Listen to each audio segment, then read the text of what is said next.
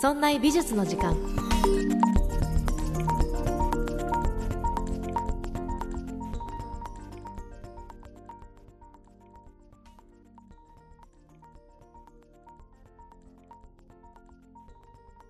さあやっていきましょう。美術を身近にする番組、そんな美術の時間。そんなプロジェクトラチがお送りいたします。さてこの配信は7月8日なんですけれども、この前の日7月7日は七夕でしたよね。皆さん何をお願いしましたか？私はねやっぱりこの、そんな美術の時間を、2年かな、もうすぐ2年になります、始めてからで、いろんな方に聞いていただく機会がありまして本当にありがとうございます。去年ぐらいからかな、そのポッドキャストだけでやっていたんですけれども、今となってはいろんな媒体で Spotify やラジオクラウド、そして Amazon Music、 そして audiobook.jp で配信させていただけるようになりました。新しくね最近聞いてくださったよっていう方もたくさん増えてきまして本当にありがとうございます。そんな中でやっぱり私なんでラジオやってるんだろうと思った時に、美術のリテラシー、美術っていうものって苦手意識あるよね、よくわかんないよねっていうのを少しでもなんかこう気持ちよく、理解してもらいたいなと思いまして、でこのラジオっていうところのね一つのところにこうがっつりと一つの場所に美術ってこういうものだよ、歴史的にこういう、変遷があったんだよっていうことを伝えたくてラジオをやっていました。なのでね7月7日の時は、もっと一人でも多くの人に美術に関心を持っていただきたいなと思うことを願いました。そこでですね、このままじゃいかんと、私一人でいつもねこのラジオって一人で喋ってる、要するに独り言なんです。独り言でまあ間違えたら切ればいいしとか思ってなあなあにやっていたんです。もちろんプレゼンは毎週毎週一生懸命頑張って勉強して、どうやって喋ろうかなっていうことを考えながらやっていたんですけど、いやもっと頑張りたいと思いまして、今週は、配信環境がいつもと少し違います。ちょっとね信頼できる、友人をオンラインで聞いてもらって、オンラインでこう監視してもらいながら私のラジオを、今収録している段階でございます。めちゃくちゃ緊張してるの、もうどうすればいいかなと思いながら、今収録をしています。だけど、少しでも私ができることやりたいなと思ったんですね。私は別にめちゃめちゃね美術を浸透させたいからって言ってこうなんかマーケティングとかそういう難しいロジック的になんかできるとかっていうそういうのはねあんまり得意じゃないんです。だからもう一回一回を全力でやるっていうそういうことしかできないと思ってね。だって私そういうのが上手かったら多分今ポッドキャストやってないと思う。それは単純にラジオが好きだから、レイディオが好きだから今やっているわけなんですね。だから今できること何かなと思って今、オンラインで監視してもらっています。ということで気合い入れてやりますので、よろしくお願いします。さて、今週のテーマはですねデザインの歴史、デザイン史の、第2回でございます。第1回のね話もやりましたけれども、今週は、19世紀20世紀のあたりのデザインの歴史をやっていきますので、早速本編に入っていきましょう。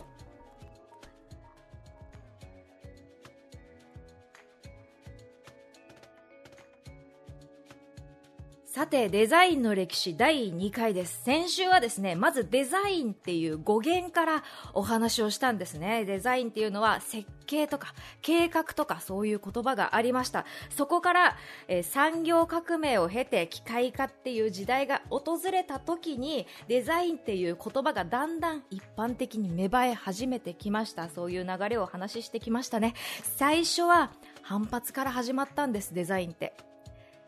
機械化が始まって大量に、製品が生産されていく、そして流出されていく。だけど粗悪なものもたくさん出てきた。そういうところに反発をしていた、意義ありってやっていった人たち、それがアーツ&クラフト運動、そうだったんですね。手仕事の美しさって大事だったよね。機機械でガンガン作れるようになったけど、私たち職人、アートとかクラフト、工芸と呼ばれる人たちが一つ一つ丁寧に作っていったこの時代、良かったよね。また新しい美術リテラシー、みんなで考えていこうじゃないか。それがアーツ&クラフト運動でした。だけどそれはなかなかうまくいかなかったという話を、しました。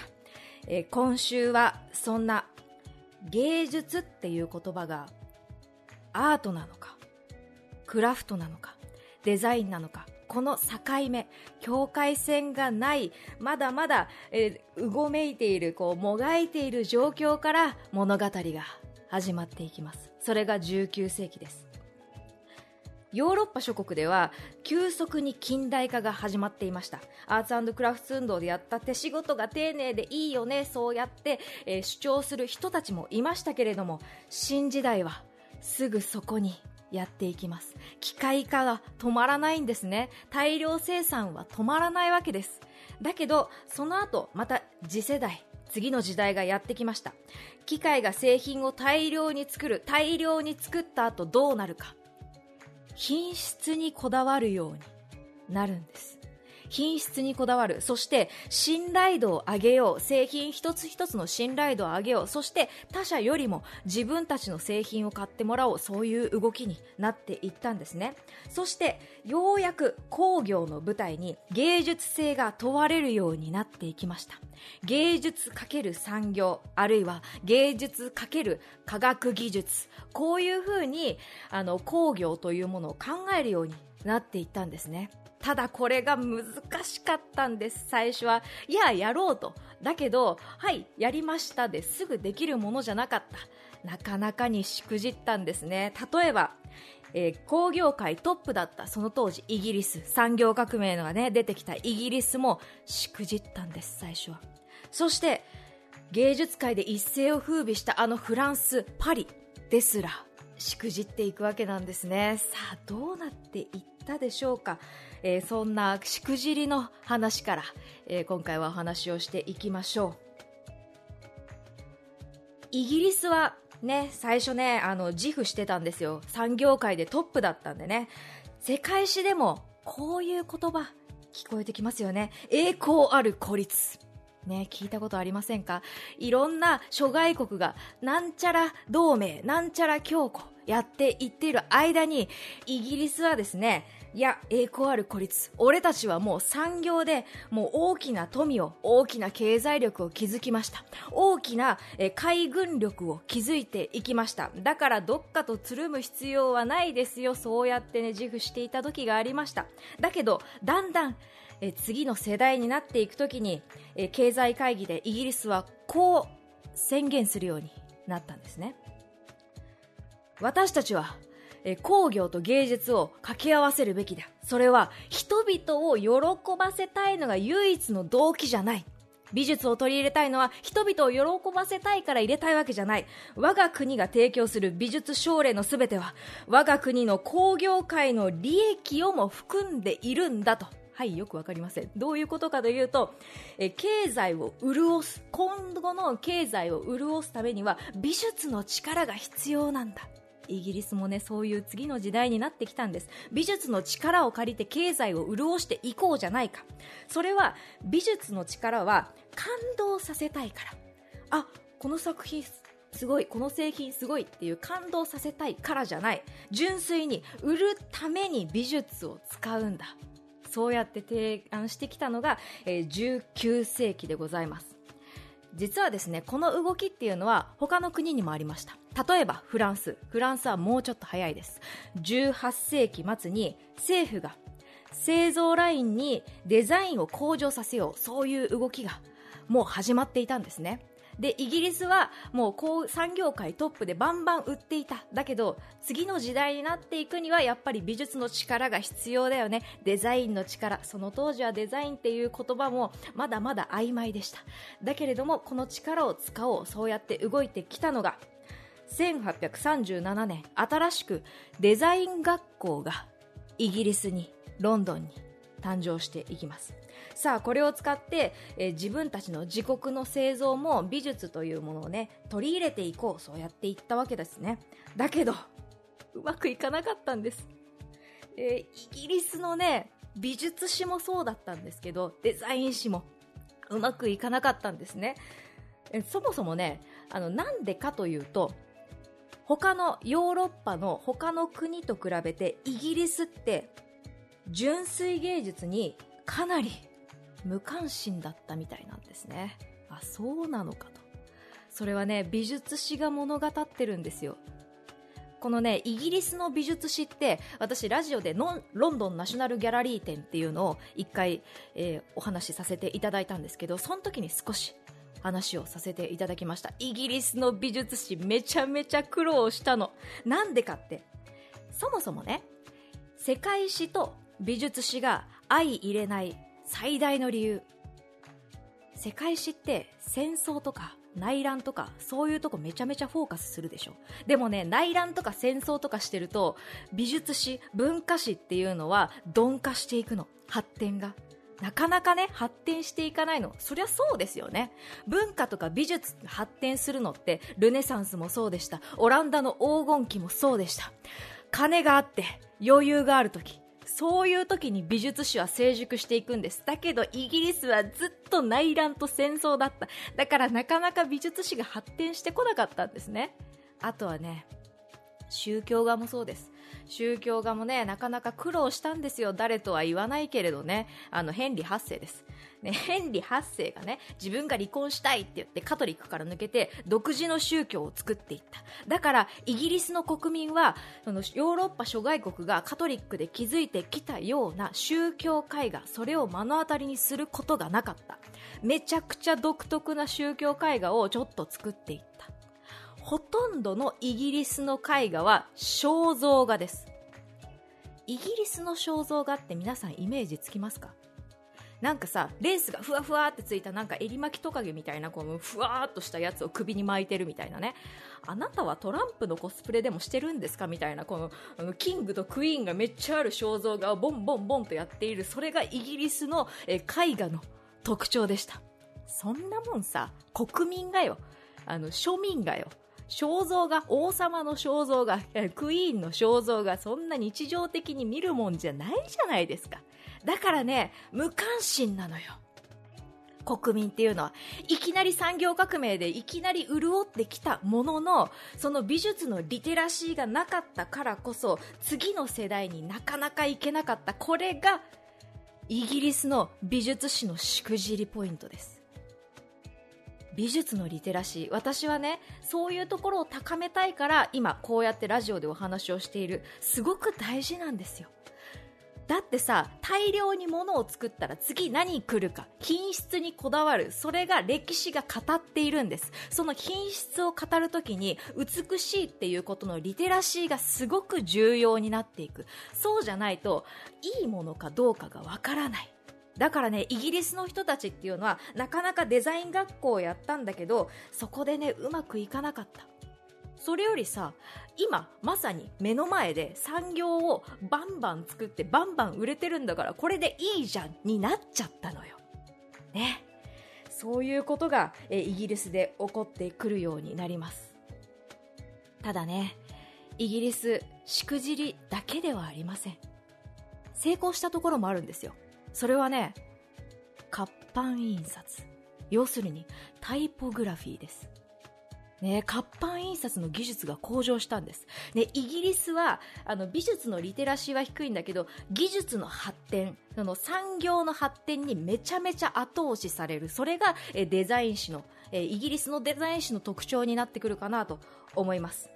実は活版印刷ってルネサンスのあたり、16世紀のあたりから、登場してきてね、一般に登場してきて、そこから300年ぐらいほとんど発展をしてこなかったんですって。はあ、そうなのか。なんでか。活版印刷でね、本とか何々論とか何々主義とかこう書いて出版して、誰が読むか。インテリでしょ、インテリ勢でしょ。いや私こういうの勉強してますからみたいな、そういう人たちに対して、本をね出版して売るだけどね、この19世紀のあたり大量にするんです。何を？新聞、広告。これで関心の薄い人たち、そのリテラシー、そのインテリの人たちだけじゃないライトな層に対しても活版印刷によってこう大量にばらまくという時代が訪れました。その時に何をしなくちゃいけないか。それまでの活版印刷って、まあ、本のね、この内容のちっちゃい文章とか想像していただけるとわかると思います。めっちゃちっちゃいのよ。そのめっちゃちっちゃい活版印刷をね、どんどんどんどん作っていく。だけどそれだけじゃライト層には見てもらえない。どうしたか。もうぶっといフォントを作るんで、超ぶっといフォント。それでタイトルをバーンやって Now on sale みたいな感じでこうやっていって、ライト層もちゃんと見てもらえるような、そういう新聞広告を作っていくようになります。それで登場してきたのがタイポグラフィー、新しいフォントです。それが活版印刷でイギリスは登場していくようになるんですね。例えばね、例を挙げるとファットフェイス体とかエジプシャン体、もしね興味があったら、検索していただくと分かるんですけど、めちゃくちゃぶっといセリフ体をこの時代イギリス、開発していくようになっていきます。あとはね、装飾的なフォント、なんか草がニョロニョロっと出てますとか、なんかぐるぐるっとA のアルファベットの大文字がぐるぐるっとなってますみたいな、そういうフォントが登場してくるようになるんですね。そうやって技術が後押ししたから、こういう需要に応えるためにめちゃくちゃぶっといやつを作らなくちゃいけない。そうやってできたのが、イギリスのいいところ、いいデザインの歴史になってくるかなと思います。要するにイギリスはグラフィックデザイン、そういう分野に対して一部成功を収めたんじゃないかなと言えるのではないでしょうか。さあ、これがイギリスのしくじり武勇伝でございました。さあ、この後ね、フランスの話もしていきますよ。フランスも難しかったんだ。フランスはね、ずっとさ、アートの世界では20世紀パブロ・ピカソができます、アンリ・マティスが出てきます。そうやってアートの世界ではずっとね、中心になっていくんですけれども、なかなかデザインという側面では苦戦をするんですね。それは歴史がね、ちょっと蓄積されているから、新しい動きになろうっていうところもちょっと腰が重かったのかもしれない。フランス史で登場してきた新しいムーブメント、今回取り上げるのは2つ、アール・ヌーボー、そしてアール・デコ。この2つの動きを、ご紹介していこうかなと思います。アール・ヌーボー、アール・デコ知ってるよという人はちょっと疑問に思うかもしれません。それの何がしくじりなの？確かにアートの美術史という側面で見ると、アール・ヌーボー、かなり活躍したアーティスト出てきましたよ。この番組、そんな美術の時間でも、例えばアルフォンス・ミュシャとかロートレックとか、そういうアーティストをご紹介してきました。そうやってね、メジャーなアーティストというのを出現してきた。それがアール・ヌーボー、そしてその後後続するアール・デコというものなんですけど、ことデザイン史においてはそれは果たして成功したのであろうか。そういう側面があるんです。アール・ヌーボーとは何か。アール・ヌーボーってね、19世紀の末から20世紀にかけて、フランス・パリで出てきた曲線的な美しさというのを、基調にした新しいデザインですね。で、その後1910年ぐらいから出てきたアール・デコというのは、アール・ヌーボーが曲線だったことに対し、直線的な装飾美、これを重んじて制作していったのがアール・デコでした。ただこれがね、アール・ヌーボーもアール・デコもポスターとか製品とか建築とか、そういうところに反映して一大ムーブメントになったんですよ。もう成功してるじゃん。デザインって言ったら設計とか計画でしょ、ね、それをさ、工業製品とか建築に反映できたんだったら、それは一個成功だよね、そう思うじゃないですか。ただね、デザイン史で言うと、これが果たしてどうだったんだろう、そう思ってしまうんです。なぜか一時的な盛り上がりで終わってしまったからです。そう、アールヌーボーもアールデコも10年とか20年とかそれぐらいで終わってしまったんですよ、ね、だから一部のトレンド、かなりファッショナブルな方向として登場していったんですね。だからね、こう根強く浸透していかなかったんです。2つとも何かというと装飾美だったんですよ。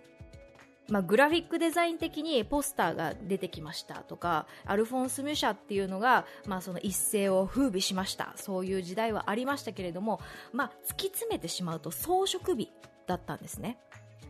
何が違うかというと、アールデコ、例えばアールデコって、曲線的な美っていうものを追求したものになるんですけれども、そうやって考えるとね、かなりミニマルなモダンなイメージありますよね。ただね、工業のラインの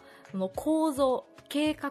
とそのアールデコが作りたい直線の美しさってあんまり合致してなかったんです。足し算の美術だったんです。だから工業製品になった時にかなりコストがかかってしまったりだとか、それいるっていう直線のね、この装飾が出てきてしまったりだとか、そういう風になっていったので、一時的なブームになって終わってしまった。実際このアールヌーボー、アールデコというのは最近まで評価されなかったムーブメントだったんですね。それって一時的な盛り上がりでしょ、装飾美でしょ、お飾りなんて私たちがデザインの歴史としては私たちは受け入れられませんよ、そういう側面があったわけなんですね。モダンデザインというのは装飾を否定する、そういう側面がありました。ミニマルなイメージをしていただけるとわかるんですけど、なんかね、ふわふわっていう飾り付けみたいなところってあんまり推奨されてないですよね。だけどアールヌーボーとかアールデコ、その当時のフランスはね、新しいデザインだってやってきたんですよ。だけどそれがモダンデザインに受け入れきれなかった、そういう部分があるんです。例えばさ、一時期なんかさ、パクチー流行ったじゃないですか、ね、何年前だっけ、なんかパクチー流行ったじゃないですか。その時にさ、なんかこじゃれたカフェがさ、もう一様にしてパクチーをこうやって上に乗せて、でなんかこじゃれた女子たちがパクチー美味しいってやってた時あったじゃないですか。でもあれ一時的なムーブメントだったでしょ、ね、持続的に続かなかったのよ。それはなんでか、私たちの日本人の文化にパクチーがそもそもなかったから、そこに浸透していかなかったから、表面的なおしゃれだねっていうところでとどまってしまったから、だからデザイン誌としてあんまり浸透してこなかった、こういう部分があるんですね。さあ、こうやって考えてみるとですよ、イギリスのしくじり、そしてフランスのしくじりでデザインってどういうものなんだろう、改めて考えさせられませんか。イギリスは美術のリテラシーがあんまり浸透していなかった。だからいいものかどうかというのが判断する人たちがあんまりいなかった。だからなかなか新しい次の世代に行かなかった。そしてフランスのしくじり、装飾でデザインが終わってしまったというところなんです。グラフィックデザインもね、装飾の美しさ、表面的な美しさという側面もなきにしもあらずなんですけど、だけどそれだけじゃないですよね。デザインの語源思い出してください。計画とか設計とか、そういうね、かなり深いところなんですよ。だから表面的な装飾だと一発屋で終わってしまう、これがフランスの歴史、そしてイギリスの歴史で私たちが、まだまだければいけない美術のデザインの歴史になってくるのではないでしょうか。さあ、そんな中で一部成功した国があったんです。さあ、それは何でしょう。20世紀といえばあれですよ、ドイツです。ドイツのバウハウスやってきました。もうね、デザインの歴史を語る上でこのバウハウスは切っても切り離せません。もうどうしてもこのバウハウスは伝えなければいけない。第一次世界大戦の終わりからナチスドイツがやってくるこのたった14年の間に、やってきたデザインの学校、建築を中心にしたデザインの学校バウハウス、たった14年。だけれどもこれだけ歴史に残るデザイン学校、他にあったでしょうか。それはなぜか、革命的だったからです、バウハウスが。バウハウスって何を大事にしていたのか。形態は機械に従う、こういうふうに、提唱していたわけなんですね。形態、つまり形、デザインの形状っていうのは機械、工業のラインに従うよ。もうアールデコと違いますよね。アールデコっていうのはもう全然別のジャンルでデザインっていうのを決定していきました。もうそこからバウハウスの違いというのが分かってくるのではないでしょうか。歴史家であるニコラス・ペウズナーという人はこのバウハウスや、アーツ&クラフツ運動のこの一連のデザイン史についてこう記述しています。アーツ&クラフツ運動を発足させたウィリアム・モリス、この人が近代様式の基礎を作り、そしてバウハウスの創立者であるベルター・グロピウス、この人物がデザインの性格というのを最終的に決定させたというふうに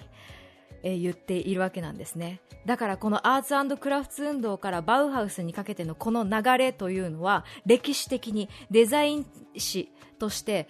この芸術というのがアートとデザイン完全に袂を分かつ瞬間となったわけなんです。このバウハウス、産業×芸術成立させました。機械に従って形態を作っていく、そして中心を建築と置くんです。プロダクトと置くんです。そしてその中に外側に論理が出てくる、色彩論とか建築論とかっていうのがたくさん出てくる。タイポグラフィーもどんどん新しいのが出てきますよ。超モダンなサンセリフ体、さっきのねイギリス史っていうのはまだまだセリフ体だったんです。バウハウスによってかなりモダンなシュッとしたフォント、タイポグラフィーというのも登場してくるんですね。そして技術×芸術、これもバウハウスが確立させていきました。社会×芸術、ちゃんと文化に浸透していますよ、一発屋じゃないですよ、そういう風に、バウハウスは提唱していきました。そしてかなり革命的だったんですね。いやー、これだからたった14年しかなかった。だけどこれだけ歴史に語るには、いられない、そんなデザイン学校になったわけです。だけどバウハウスも夢半ばにして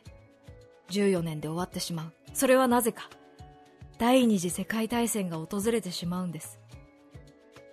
ほら、世界史と美術史相入れない理由ってあったじゃないですか。戦争が起こると美術史っていうのは息を潜めてしまう、裏方に回ってしまうんですね。お金がある、余裕がある、そうじゃないと美術史というのはなかなか発展してこない。だから第二次世界大戦によってヨーロッパ諸外国のデザインの歴史というのが一度停滞してしまいます。それは第二次世界大戦が終わった以降、その後も同じく疲弊してたんですね。ヨーロッパはもう世界大戦が終わって、もうそういう気力もなくなっていった。じゃあここでデザインの歴史は終止符を打ってしまうのか。いや違う、新しく、頭に出てきたのがアメリカです。アメリカは経済、そして、政治、もうすべてのあらゆることで世界の中心になっていきました。それは美術史、美術の歴史もそうでした。現代アートの中心になっていったのはこの後はアメリカなんです。それはデザインの歴史においても例に漏れることはありませんでした。さあこの後アメリカが登場していきますよ。インテリアデザイン、新しいデザインのジャンルが登場していきました。デザイン、アメリカが行ったデザイン、一体どういうものなのか、それは次回またお聞きください。